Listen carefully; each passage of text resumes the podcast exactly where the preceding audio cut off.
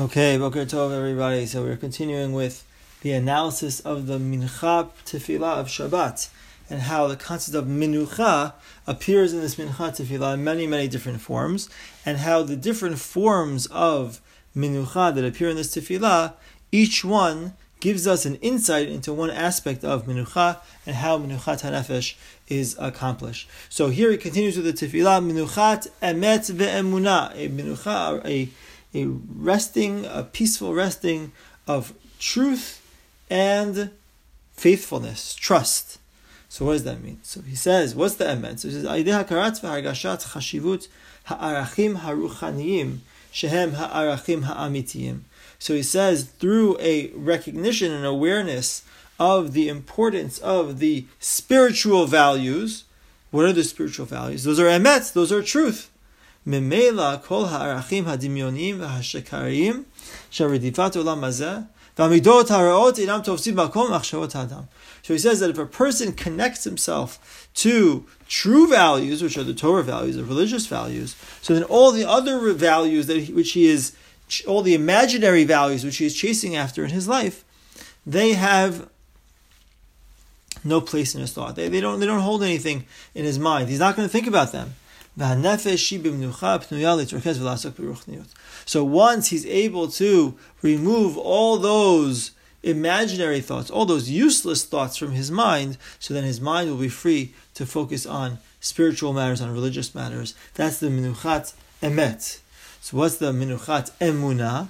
So he says minuchat emunah is uh, emunah shlema b'Hashem barach shakol as we've discussed uh, in different forms uh, many times up till now when a person has the full faith, the full trust in Hashem, that everything is in his hands, and he feels the constant kesher, the constant connection to Hashem. That's what emunah is. Emunah means constant awareness of Hashem, at least in part. Part of emunah is constant awareness of Hashem, constant a constant feeling that he is connected to Hashem. So if a person has that awareness, that feeling of constant connection to Hashem, so then what does he have to be worried about? What does he have to be concerned about? Right? All the lack of minuchat nefesh comes from concern about the future, concern about the past. But a person who's lives with constant awareness of Hashem in his life, so then where is there room for any fears? Where is there room for any concerns? And he quotes the pasuk in Tehillim, Hashem li lo ira my li adam. Hashem is me is for me is with me. I'm not going to be afraid of what people are going to do, and therefore he has the status of minucha. Therefore, he's able to be at rest. Okay, so when a person has this constant awareness of Hashem in his life, this constant awareness of, and that's what it means to, to, be with Hashem. We can't physically be with Hashem, but it means to be with Hashem means to have Hashem in his life means constant awareness of Hashem and the role of Hashem in his life. So such a person is never going to be concerned about anything bad because he's, he's with Hashem. When, when, a, when a child, a little child is with his father, he's not worried about anything. His father take care of everything for him.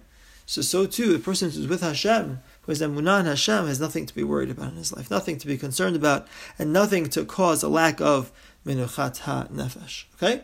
The next part of the tefillah is minuchat shalom v'shalva, a, a resting of peace and tranquility. So now he explains. What does it mean, shalom? So shalom, we usually translate as peace, but peace is not a complete translation of the word. It doesn't give you the full flavor, the full meaning of what shalom means. Shalom is from the language of shilemut, completion, being complete, not just at peace, but being complete, feeling not just at peace with other people, but having peace within oneself, feeling complete within oneself. All his spiritual kochot, all the spiritual strengths that are within himself, the different feelings, the different drives that he has within himself, they're not contradicting with each other, they're not conflicting with each other. Rather, they are all pointed in one direction. What is that one direction? Only to that which is good, that which is straight, that which is kind, that which is, is considerate. That's yashar. Do which is right. Do what you know is right. That's yashar. That's tov. A person has all his kochot hanefesh, all his spiritual strength directed in that one way, the yashar and the tov, so then he has minucha as well. So then a person has satisfaction from his spiritual accomplishments. Is and that brings him to tranquility, that brings him to the menuchat nefesh, that internal peace that we have been discussing. Okay, and as he mentioned earlier, a person who's uh, energies, his spiritual energies, his spiritual forces within him are pointed in many different directions. So such a person is going to end up being uh, torn apart. He's no menucha because he's, you know, he gave the example before, which is a great example of how kavod is pulling him in one direction. He wants honor, so he has to act in a dignified way. On the other hand, tava, his desires, his lust are pulling him in the other way, and he's, he's being pulled in two directions. That's the opposite of menuchat nefesh. That's the bilbul. That's confusion. So that's when a person, but when a person's all his drives are directed towards what is proper, what is tov, what is yashar, he's not trying to be tricky, he's not trying to get away with things, he's not trying to find uh, complicated ways to do things and try to, you know, cut corners in here and there. He's, he's tov yashar. He's straight. So such a person has minuchat nefesh because all his kochot nefesh, all his spiritual forces, abilities, and strengths are directed in one direction. Okay, and then he says, "Achlorak hasagat hashlimut befall." He says, "You don't even need to reach completion." Afilu habakasha v'hasheifa l'shlemut. Even the drive, the direction, the desire for shlemut toch halicha b'derech through going on the right way. That brings tranquility of satisfaction. Even if a person hasn't reached limut yet, he hasn't reached completion of self, which is a lifelong journey, it's a lifelong path. But the fact that he's on that path, the fact that he's going in that direction, that by itself brings him to a certain amount of uh, of sipuk, of satisfaction, of shlemut, of completion, of shalva, of tranquility.